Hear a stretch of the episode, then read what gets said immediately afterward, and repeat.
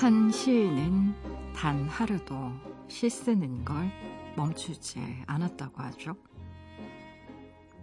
우울한 날에는 그 우울감이 시의 재료가 됐고요. 기쁨을 주체할 수 없는 날엔 그 설렘이 시를 이끌어냈다고 해요.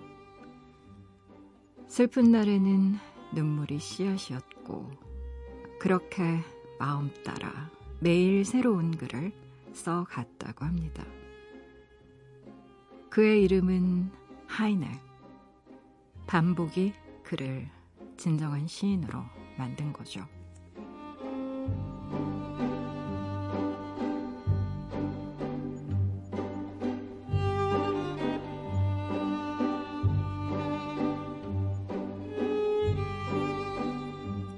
하이네는 말합니다.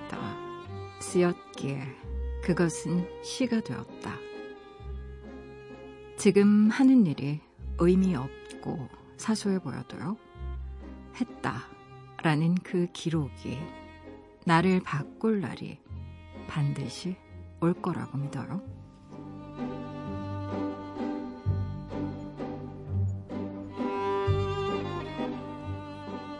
칠월 삼십일일 당신만을 위하는 시간, 여기는 라디오 딥톡스 백영옥입니다.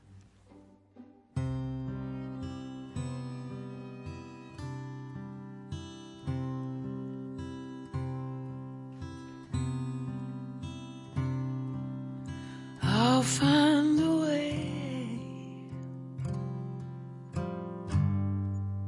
to see you again. I'll find a way to see you again.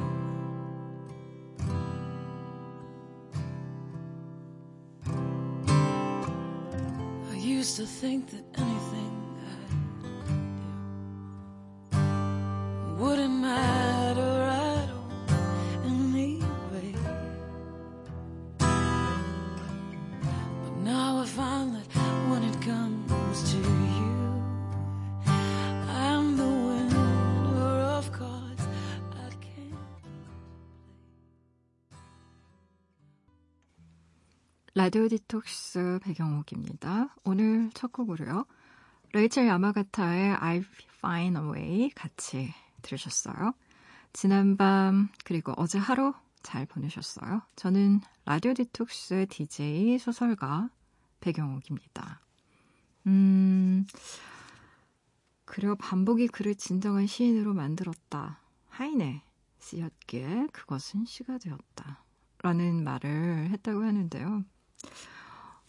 소설 쓸 때 정말 무섭거든요, 여러분. 이게 뭔가 소설을 시작해야 될 때 그 하얀, 요즘에는 뭐 종이로 쓰시는 분은 거의 없으니까요, 원고지나 그 하얀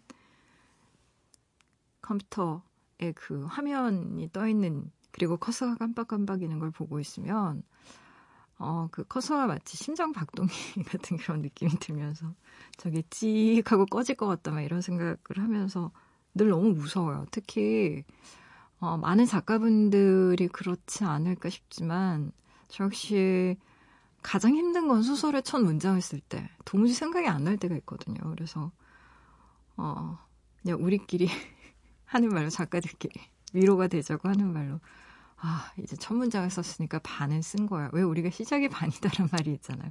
반은 쓴 거다라고 생각하면서 왜 어, 그게 진실이든 아니든 스스로 그 말을 믿고 의지하며 한 걸음씩 한 걸음씩 문장을 써내려가거든요. 그러면 그게 한 달이 되고 어느 날은 뭐 석 달, 육 개월 혹은 일 년, 이 년이 되기도 하는데 소설 한 권이 나와 있어요.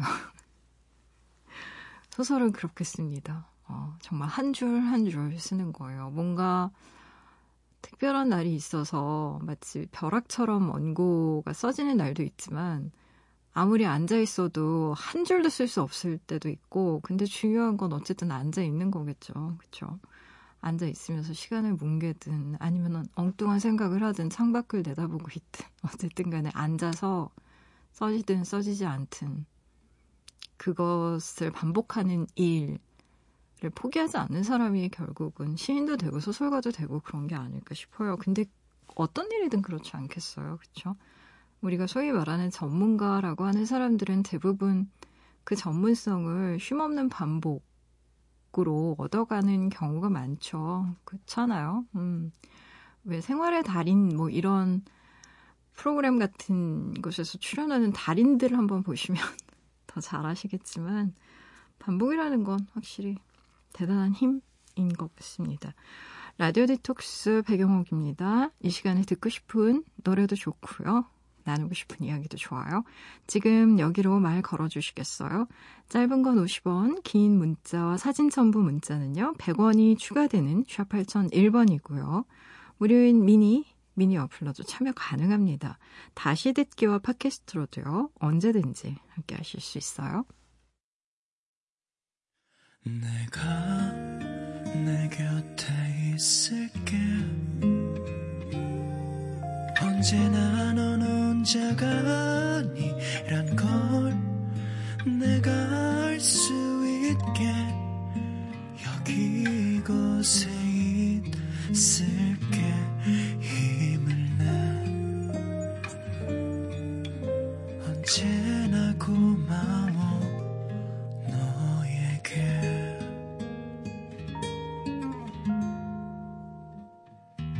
라디오 디톡스 배경옥입니다. 라디오 디톡스 배경옥입니다. 함께하고 계시고요. 여러분이 보내주신 사연들 만나봐야죠. 이은주님, 저 요즘 오카리나 배우고 있어요. 큰 뜻이 있는 건 아니고요. 집 바로 앞에 문화센터가 있는데 생각보다 수강비가 싸더라고요. 석 달만 배우면 두세 곡은 연주할 수 있을 거래요. 이제 이 주 차인데 아직은 소리 내기 바빠요. 쌤을 믿고 따르면 저도 해낼 수 있겠죠? 라고 보내주셨네요. 아유, 두말하면 잔소리죠. 하실 수 있습니다. 두세 곡. 아, 오카리나 한참 유행인 적도 있었는데 어, 악기 배우는 거 아, 정말 아름다운 일이죠. 아, 갑자기 또 악기 얘기하니까 또, 또 슬픈 생각이 나서 왜 노회찬 위원님이 하셨던 말 중에 우리 국민 모두가 악기 하나 정도는 불 수 있는 그런 나라가 됐으면 좋겠어요라는 정말 눈물나게 낭만적인 얘기를 하셨던 게 기억이 나서 아우 갑자기 이렇게 슬퍼지죠. 이은주님 열심히 배우시고요. 선생님이 이렇게 지적하는 거에 너무 마음 아파하시지 마시고 잘 해낼 수 있을 거예요. 음. 육팔삼공님 드디어 소형 라디오가 생겼어요. 모 사이트에 책을 샀더니 선물로 라디오를 주더라고요. 라디오도 책 모양이에요. 주파수는 구십오 점 구 고정입니다. 앞으로 더 열심히 챙겨드릴게요. 라고 보내주셨네요. 음, 저 라디오. 라디오인데 책 모양 라디오. 여러분 아십니까? 이걸 만드신 분이 누군지. 바로 박태근 엠디님이십니다.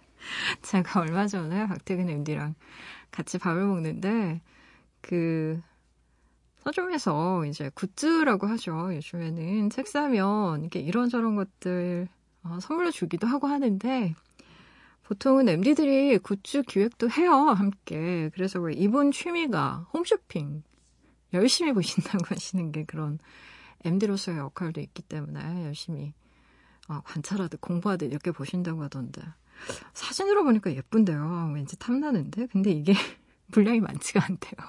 사진 고마워요. 저는 덕분에 이 실물을 사진으로 보게 됐네요.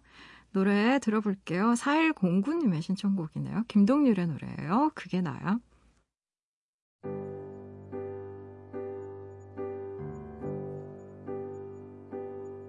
난 너에게 모두 주고 싶던 한 사랑 너 하나로 이미 충분했던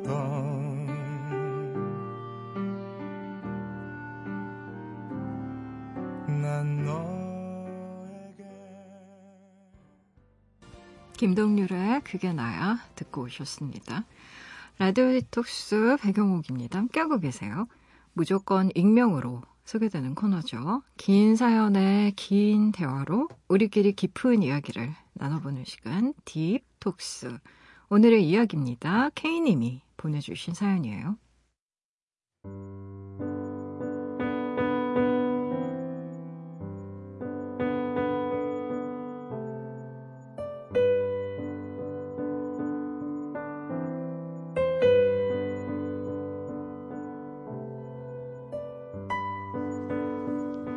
인간은 아기로 태어나서 아기로 늙는다고 하죠.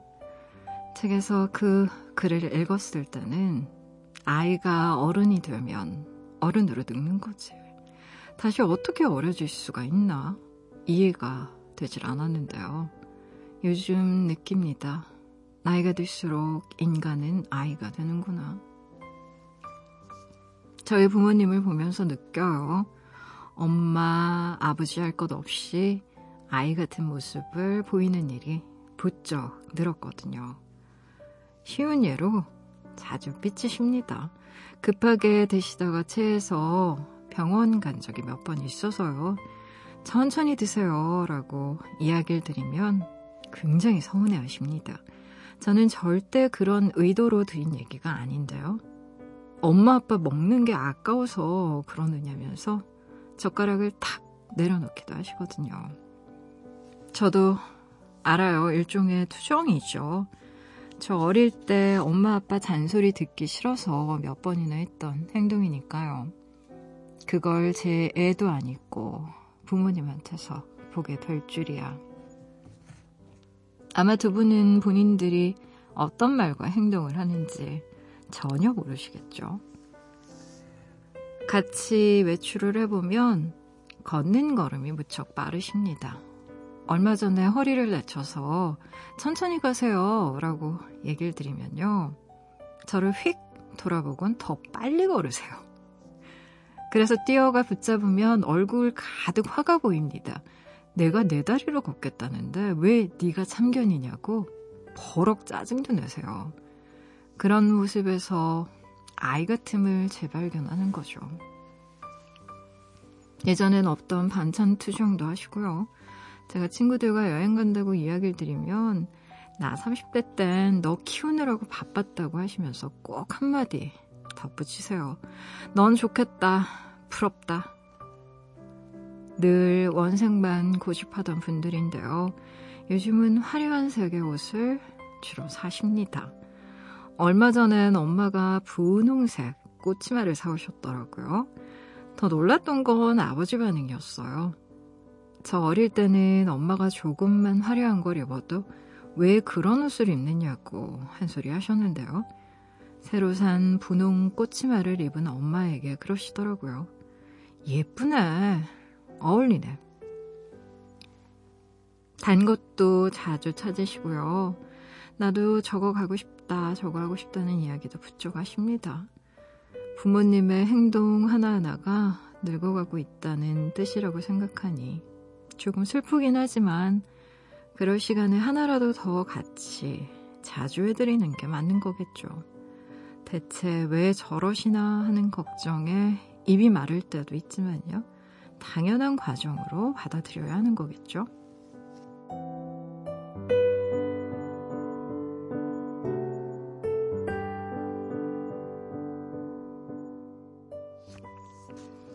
아이처럼 변하는 부모님 때문에 고민인 분의 사연이에요. 어, 엄마 아빠가 너무 그 없던 행동들을 하시니까 반찬 투정하고 뭐 꽃무늬 옷도 사입으시고 이런 것들 심술고 젖으시고 어, 그래서 아이처럼 어려지나 보다 이런 생각하고 계신 것 같아요. 음, 물론 본인 입장에서는 속상하실 것 같아요. 그 예전에 안 그랬는데 엄마 아빠 왜 저러지? 뭐 이런 왜 저렇게 행동하시지? 라는 생각하실 거고요. 근데요, 저는 이제 가끔 이런 생각도 합니다. 왜 우리가 통상 나이가 들면 아이처럼 바뀐다라는 말을 쉽게 그리고 또 많이 하잖아요. 그쵸? 근데 그게 꼭 맞는 말일까? 나이가 들면 애처럼 바뀐다는 말이 왜 나오게 됐을까? 어디서부터 나오게 된 걸까? 이런 의문을 좀 가져보는 건데요.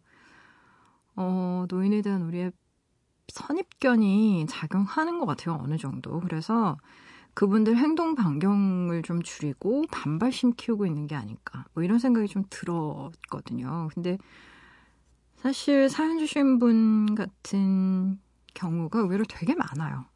음, 많고 이제 고령화 사회이기 때문에 우리가 이런 문제랑 굉장히 많이 맞부딪힐 거라고요. 그래서 오늘은 이 얘기를 좀 자세히 볼까 하는데요. 얘기가 약간 길어질 수는 있을 것 같아요.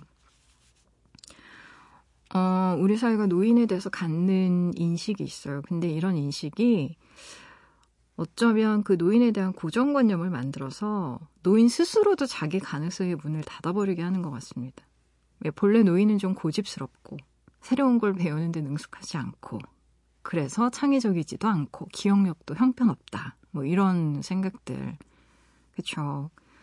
근데 잘 생각해보면요. 가령 우리가 어릴 때 부모님에게 자꾸 너는 착한 아이야. 너는 양보 잘하는 아이라. 뭐 이런 얘기를 좀 자주 듣게 되면요. 아이는 양보하는 것으로 점점 자기 정체성을 만들어가게 되거든요. 알게 모르게요. 사람의 어떤 생각은 그 사람한테 영향을 굉장히 많이 미쳐요. 특히 말은 더 그렇습니다. 그래서 이런 경우 어른이 돼서 정말 양보하면 안 돼야 될 것들까지 양보하게 되거나 혹은 거절해야 되는 타인의 부탁을 거절하지 못해서 힘들어하는 경우가 많이 생겨요. 의외로. 이런 분들 많습니다. 사실. 어릴 때 착한 아이. 이런 얘기 듣고 잘하신 분들 중에 특히나 더. 근데 부모님 역시 그런 생각 하실 거라고요. 사연 주신 분. 딸에게 나는 약한 사람이고 밥 빨리 먹고 체하기나 하고 어? 아이같이 투정 부리는 사람으로 인식되어 있구나 라고 생각하실 가능성이 있어요. 그리고 사연 주신 분 본인을 힘들게 하는 부모님의 그런 행동이 꼭 노인이 되었기 때문에 그런 건 아니라고 저는 생각해요. 그러니까 큰 카테고리로 노인은 이렇다라는 말은 굉장히 부정확한 말이에요. 음, 왜 우리가 쉽게 흑인은 이렇고 이슬람은 이렇고 노인은 이렇다. 잖아요. 근데 그런 고정관념을 갖게 되는 건요. 그것이 한정된 우리 뇌에 부담을 덜 주기 때문에 그렇거든요. 뭐 이를테면 이게 이제 사실은 지구촌 곳곳에서 일어나고 있는 그 분쟁과도 굉장히 깊은 관련이 있어요. 우리의 고정관념. 이게 집단주의랑도 상관이 많고요. 그 집단주의라는 게 어, 굉장히 범위가 좁지 않습니다. 노인도 하나의 집단일 수 있고 청소년도 하나의 집단일 수 있고요. 뭐 여성도 집단일 수 있, 있으니까요. 근데 잘 생각해보면 그래요. 과거에요. 비가 오지 않으면 우리 조상들이 뭘 했냐면 기우제를 지냈어요. 그리고 왕이 막 사과합니다. 국민들한테. 짐이 부덕하여 비가 오지 않노라 이러면서 눈물을 뚝뚝 흘리면서 막 기우제를 한다고요. 근데 솔직히 지금 생각해보면 너무 비합리적이잖아요. 근데 그때는 그게 당연하다고 생각했어요. 이게 일종의 휴리스틱 현상이라는 거거든요. 음, 우리 뇌가, 두뇌가 한정되어 있기 때문에 어, 굉장히 복잡한 원인을 굉장히 단순한 이유 하나로 생각해버리는 거예요. 야, 노인은 이렇고, 어? 여성은 이렇고, 흑인은 이렇고 이런 식으로 비슷한 겁니다. 사실 비가 내리지 않는 이유는요. 백 가지가 넘을 거라고요. 사실 다 따져보면. 근데 왕이 부덕해서. 왕이, 왕이 부덕해서 비가 안 내린다. 백성들이 실제 그렇게 믿었다고요. 과거에는. 사람이 이렇게 고정관념을 갖게 되는 게 많아요. 근데 진실이 너무나 복잡하기 때문에 그런 경우가 많습니다. 그래서 노인하면 자동적으로 떠오르는 생각들도 역시 일종의 휴리스틱이에요. 우리 뇌가 복잡한 걸 싫어하니까 그냥 관성대로 움직이고 아, 노인이니까 저렇게 저렇게 아빠, 엄마 저렇게 행동하는구나 이렇게 생각하시는 거예요. 근데 분명히 엄마, 아빠의 행동이 속상하고 그래서 엄마, 아빠가 얘가 되려나 봐. 아이처럼 변했어 라고 생각하는 게 본인 마음을 가라앉히는 데는 도움이 되실 거예요. 일정 정도는. 근데 부모님을 이해하는 데는요. 크게 도움이 되지 않으실 겁니다. 아이가 되어가니까 저런 행동을 하시지라고 생각해버리면 부모님이 대체 왜 저런 행동을 하시는지에 대한 복잡한 사정을 이해하지 않아도 되니까 그냥 그렇게 덮어두려는 것일 수도 있어요, 사실. 속사정을 살펴보면. 그래서 엄마 아빠가 아이가 되려나 보다라는 이해는 일단 내려놓으셨으면 좋겠어요. 저의 개인적인 생각입니다. 왜냐하면 지금의 사연을 통해서 제가 본 행간은 우리 딸은 우리를 애 취급한다. 기분이 나쁘다. 이게 전제되어 있어요. 그래서 그걸 잘 염두에 두셔야 돼요. 사연 주신 분 그리고요. 본인의 말이 틀려서 부모님이 화내는 게 절대 아니에요. 이걸 정말 잘 아셔야 돼요. 빨리 먹으면 체하고 빨리 걸으면 허리에 부담이 된다는 걸 부모님이 왜 모르시겠어요. 당연히 아시죠. 근데도 화내시잖아요. 그렇죠? 왜 내느냐. 본인 감정을 이해 못 받는다고 생각하니까 화내시는 거예요. 그래서 우리가 부모님이 막 역정을 내시면 이러잖아요. 엄마 진정하세요. 진정하세요. 근데 이 진정하세요라는 말도 사실은 도움 안 됩니다. 왜냐하면 그 진정하세요라는 말에는 나는 맞고 엄마 아빠의 화는 너무 부당해 라는 인상을 주기 때문에 그래요. 참 쉽지 않죠. 다 좋은 말이에요. 사실 천천히 먹고 꼭꼭 씹어서 먹고 조심해서 걷고 이게 다 걱정이 돼서 하는 말인데 듣는 입장에 따라서요. 이게 달라질 수가 있다니까요. 지적으로 보일 수가 있어요. 그리고 부모님은 분명히 그렇게 느끼실 겁니다. 걱정이 아니라 우리 딸은 나를 너무 지적해 선생님처럼 사사건건 막 이러면서 그게 아주 머릿속에 꽉 차 있으실 수도 있어요. 그리고 아마 이게 몇 번 반복이 됐으면 본인도 알게 모르게 그렇게 고운 말이 나가진 않으셨을 거예요. 아, 좀 천천히 먹어요. 누가 잡아가나? 막 이러면서 그렇게 얘기하셨을 수도 있고 모든 사람에겐 자기 입장이라는 게 있어서요. 자기 편에서 사실 해석하거든요. 다 그렇잖아요. 그쵸? 그래서 하나의 사실을 두고도 극단적인 두 개의 의견이 나오기도 하고 이게 다 입장 차이인 거거든요. 음, 지금의 문제는요. 사실 부모님 입장에서 생각을 해야 해결의 실마리를 찾으실 수 있을 거예요. 그러니까 내 입장에선 저렇게 빨리 드시다가 체하면 내가 병원에 모시고 가야 하니까 내 마음이 힘들다. 내 마음이 힘들고 시간도 너무 많이 들고 경제적인 건 말할 것도 없겠죠. 그런 내 입장의 생각이 아니라 저렇게 빨리 드시다가 체하면 부모님 입장에서 잃게 되는 소중한 것들에 대해서 말해야 효과가 있습니다. 제가 방법을 하나 알려드릴게요. 사연 주신 분. 이 방법이요. 전문 용어로는 프레이밍이라고 해요. 가령 이런 케이스가 있어요. 실제. 실제 케이스인데요. 청각 장애가 있는데 부모님이 나는 보청기 쓰지 않겠다라고 고집하시는 거예요. 칠십 대 아버지인데. 아무리 설득해도 먹히질 않아요. 어? 그래서 이 딸이 너무 진땀을 빼는 겁니다. 근데 이럴 때는 좀 다른 시각으로 접근해야 돼요. 이게 바로 프레이밍인데요. 아니 보청기 끼라니 내가 무슨 장애라도 있다는 거냐라고 소리치는 아버지에게 딸이 이렇게 말합니다. 아버지. 아버지 마음 충분히 이해해요. 그렇게 생각하실 수도 있어요. 그런데요. 그래도 손주들 목소리 듣고 싶지 않으세요? 아이들이 아버지랑 얘기하고 싶어요. 라고 얘기해요. 이 딸이. 여기선 아버지를 고집쟁이 할아버지가 아니라 손주들과 대화하는 어떤 다정한 할아버지로 바로 스위치시키거든요. 이게 프레이밍입니다.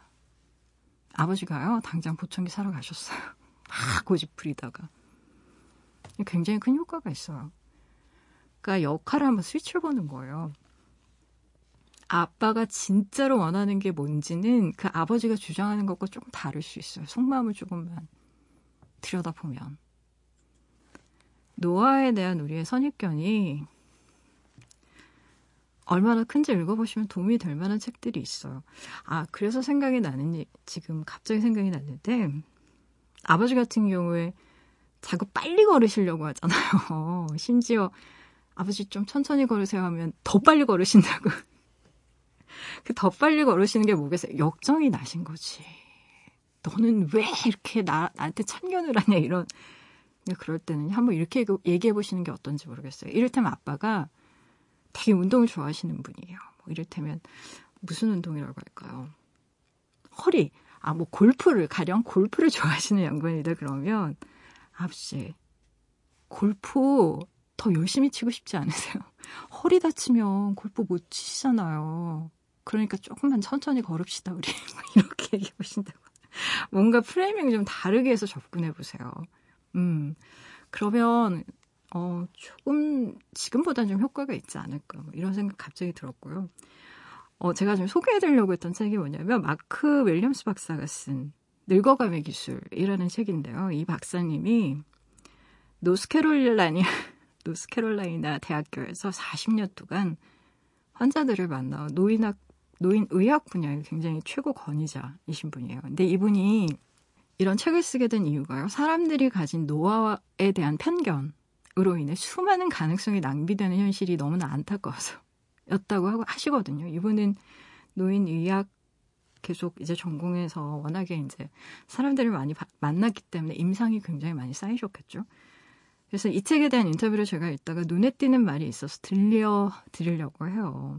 이게 기자가 묻습니다, 이분한테. 노인에 대한 편견 중 특히 바로잡고 싶은 것이 있습니까? 라고 물으니까 박사가 이렇게 말해요. 아우, 나이에 비해 젊어 보이시네요. 같은 가식적인 접근은 노년의 개인성과 사회적 중요성을 평가절하시켜요. 젊음의 활력을 유지하는 것이 행복한 노년이라는 생각은 정말이지 착각입니다. 노인이 청년보다 불행할 거라고 믿는 공중의 믿음부터 바꿔야 돼요. 늙는 것은 추락이나 쇠퇴가 아니라 정점을 향해 더욱 성장해가는 과정이에요. 전문가로서 단언컨대 나이가 들수록 우리는 창조적 감수성과 지혜가 더 깊어지면 깊어졌지 줄어들지 않아요. 제 아버지야말로 말년에 더욱 창조성이 깊어지셨죠. 다시 기자가 묻습니다. 뭐라고 묻냐면요. 나이 든다고 해서 학습 능력이나 창의성이 떨어지지 않는다고 하셨잖아요. 근데 중년인 저조차 젊을 때 비해서 총기가 떨어진다는 느낌이 드는데 그건 왜 그럴까요? 라고 물어봐요. 그랬더니 또 박사님이 이렇게 얘기하십니다. 팔십 세 노인 중 정상적 인지 기능을 가진 사람이 절반이 넘어요. 만약 총기가 떨어졌다면 필시 사고가 편협해졌기 때문일 겁니다. 그건 바로 습관에 매달려 살기 때문에 그래요. 습관이란 어제라는 틀을 이용해서 오늘의 공경에 대처하는 방식이죠. 습관에 의지할수록 예측 불허 상황에 대처하는 뇌의 회복 탄력성이 떨어집니다. 과거에 매달려 자기 삶을 백미러를 통해 경험하려는 습관을 멈추세요. 총기를 유지하기 위해 노인도 낯선 상황을 피하면 안 됩니다. 라고 얘기합니다. 어떠세요? 사연 주신 분? 잘 들어보시고요. 제가 드리는 제안은 이겁니다. 그래서 부모님을 돕는 방식을 조금만 바꿔보세요. 걱정하는 방식이 아니라요. 제공하는 방식으로 바꿔보시면 됩니다. 그냥 제 예를 한번 들어드릴게요. 어, 저희 엄마 같은 경우에는 책을 워낙에 좋아하세요. 근데 서점이 좀 멀어서 차를 타고 맨날 나가야 되는 게 약간 부담스러우셨어요. 그래서 제가 그 스마트폰 앱으로 쉽게 사용할 수 있는 전자도서관증을 만들어 드렸습니다. 같이 가서. 엄마가 이거 한번 해봐봐 하고.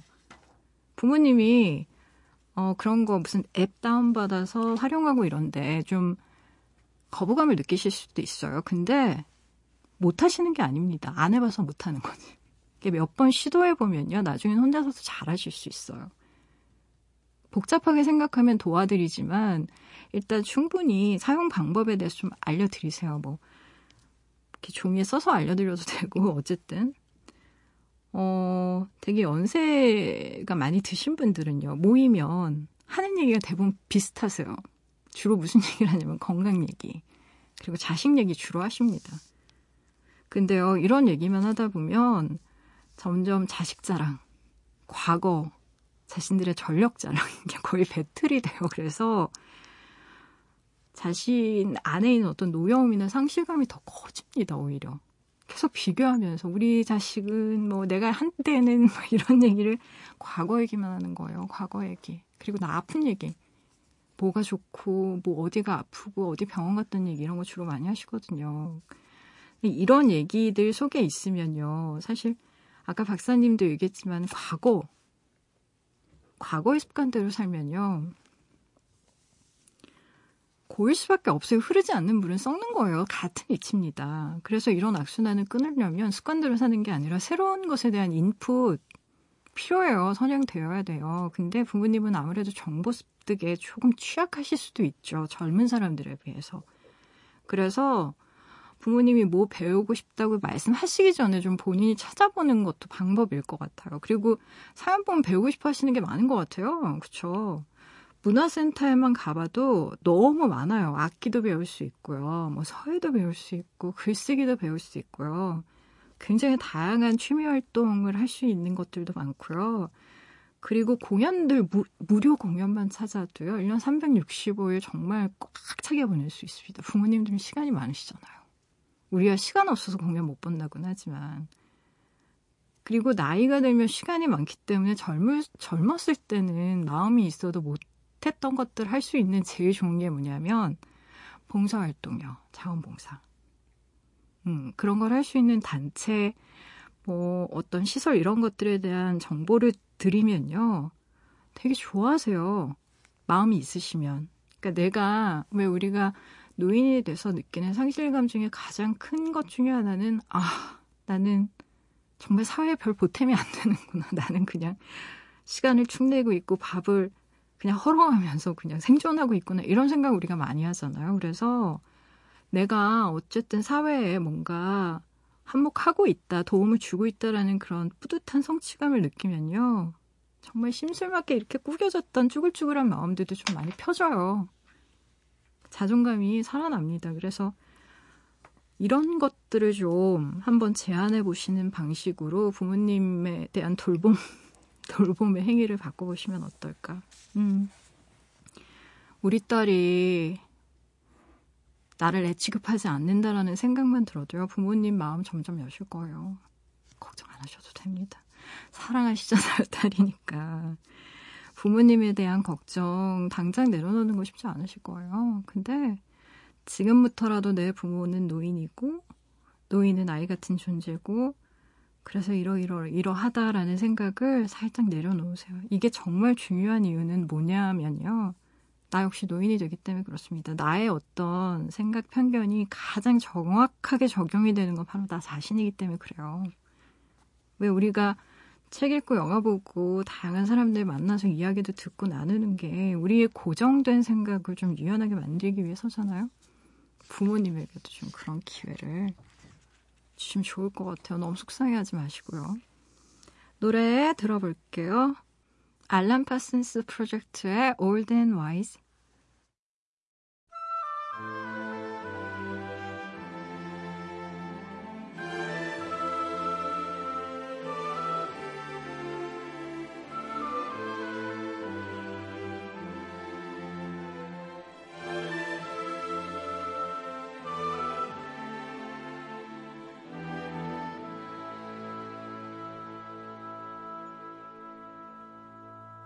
As far as my eyes can see,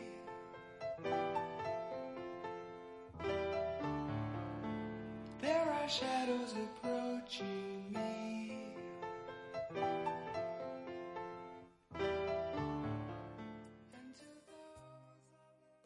알란 파슨스 프로젝트의 Old and Wise 함께 듣고 오셨어요. 라디오 디톡스 백영옥입니다. 함께하고 계세요. 포털 사이트에 라디오 디톡스 백영옥입니다. 치시고요. 홈페이지에 들어오시면 딥톡스 게시판이 있습니다. 언제든 편한 시간에 이야기 올려주실 수 있게 게시판은 늘 열려 있으니까요. 생각나실 때 들어오셔서 편하게 글 남겨주세요. 사연 하나 더 볼까요? 삼삼일공 님. 자꾸 턱이 아파서 병원에 갔는데 스트레스 때문이래요. 치아도 약해졌고 자면서 이를 꽉 다무는 것 같다면서 턱밴드 같은 걸 권하시더라고요. 작년까지만 해도 괜찮았는데 회사 옮기면서 저도 모르게 신경을 많이 썼나 봐요. 스트레스가 턱과 치아에도 영향을 줄 수 있다니 잘 살펴봐야겠어요. 라고 적어주셨네요. 삼삼일공 님 진짜 조심하셔야 됩니다. 이거 턱관절 생길 수도 있어요. 저는 제가 턱관절 환자였기 때문에 어, 자면서요. 본인도 모르게 이 악물고 잤을 가능성이 저는 매우 높아 보이는데요. 왜냐하면 저도 그랬거든요. 턱밴드 권하신다고 하셨는데 의사 선생님이 권하시는 건 일단 해보시는 게 좋을 것 같아요. 음, 이 악물면 당연히 치아도 틀어집니다. 그리고요. 턱 관절이 심해지면 제일 안 좋은 거 뭐냐면 편두통이 생겨요. 음, 이게 두통이 정말 이게 턱에서부터 이렇게 통증이 올라오거든요. 그래서 초기에 잡으셔야 돼요. 음, 스트레스가 턱과 치아에도 영향을 줄 수 있다니 라고 놀라셨다고 하셨는데 스트레스가 영향을 안 주는 곳은 없는 것 같습니다. 정말 어, 몸을 잘 돌보시고요. 앞으로 좀 조심하셔야 될 것 같아요. 꼭이요. 어, 신청곡 들어볼게요. 이태란 님의 신청곡이네요. 아이콘의 나를 골라봤어요. 오늘 뭐해?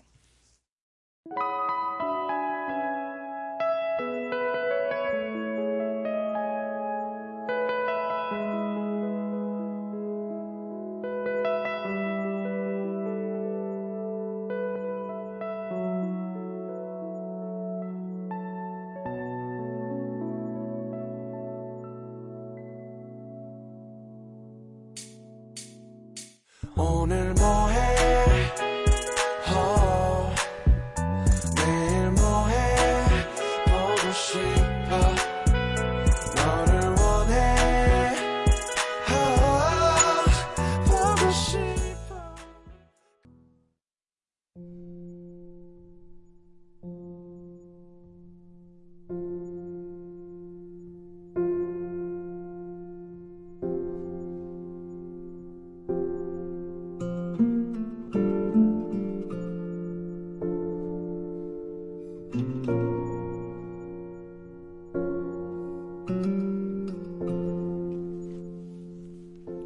지금 이 시간 오늘을 살고 있는 그대를 위해 밑줄을 그어왔어요. 밑줄 사용법.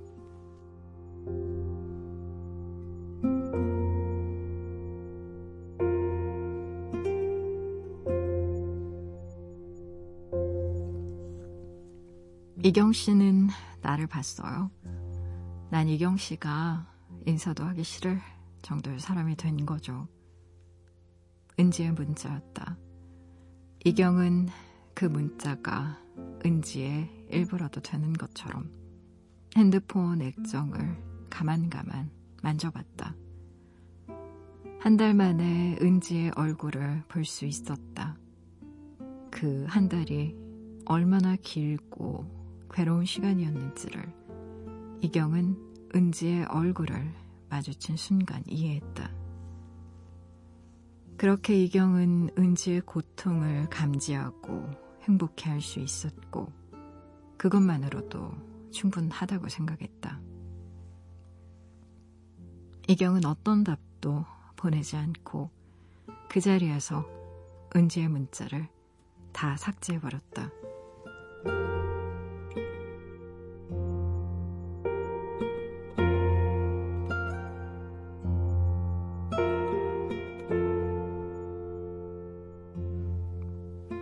밑줄 사용법. 오늘은 최은영의 단편 그 여름 안에서 밑줄을 그었어요.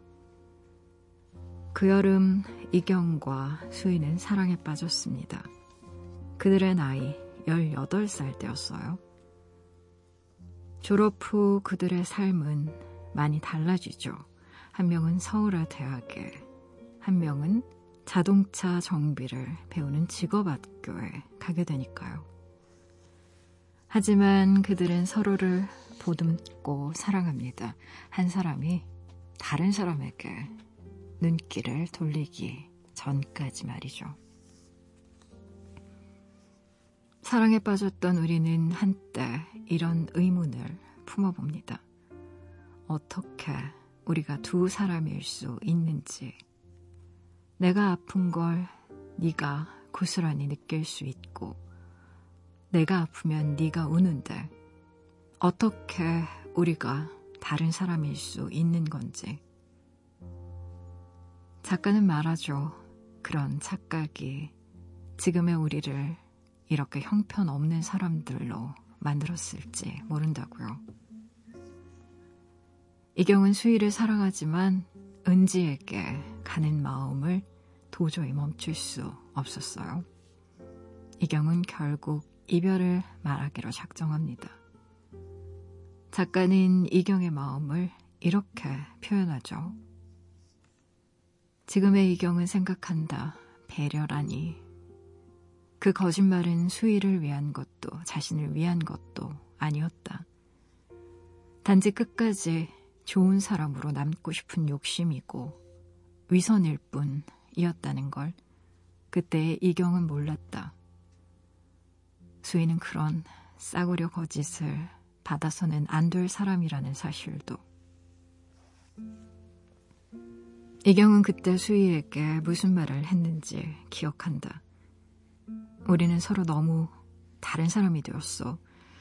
너도 느끼고 있었겠지. 서울에 올라온 이후로 모든 게 다 변해버렸잖아.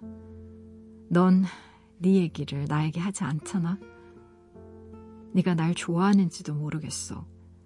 내가 너에게 가장 좋은 사람인지도 모르겠다. 널 위해서 따로 뭘 해줄 수 있는 것도 아니고. 넌 나보다 더 좋은 사람을 만나야 돼. 네 잘못은 없어. 다 나 때문이야. 그 위선적인 말들을 이경은 기억한다.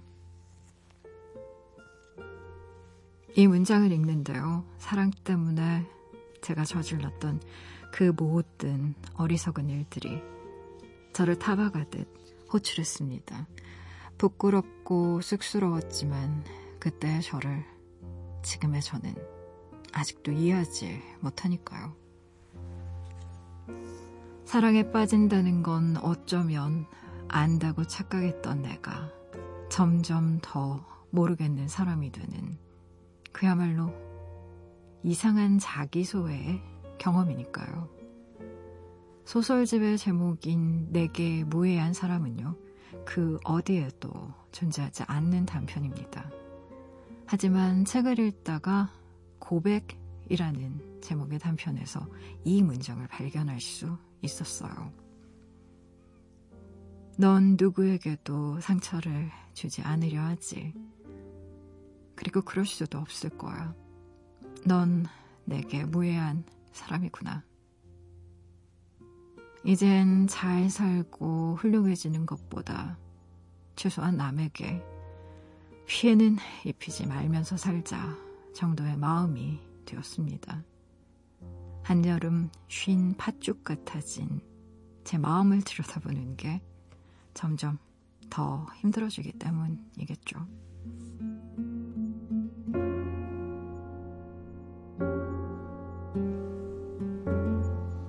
오늘 꾹꾹으로요. 나월의 바람기억 같이 들으시고요. 지금까지 라디오 디톡스 백영옥이었습니다.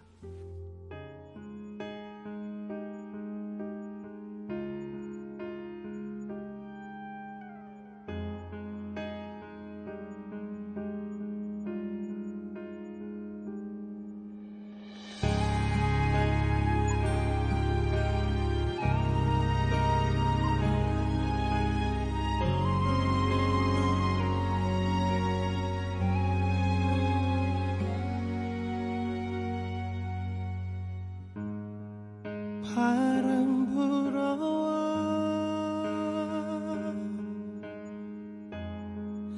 내 맘 흔들면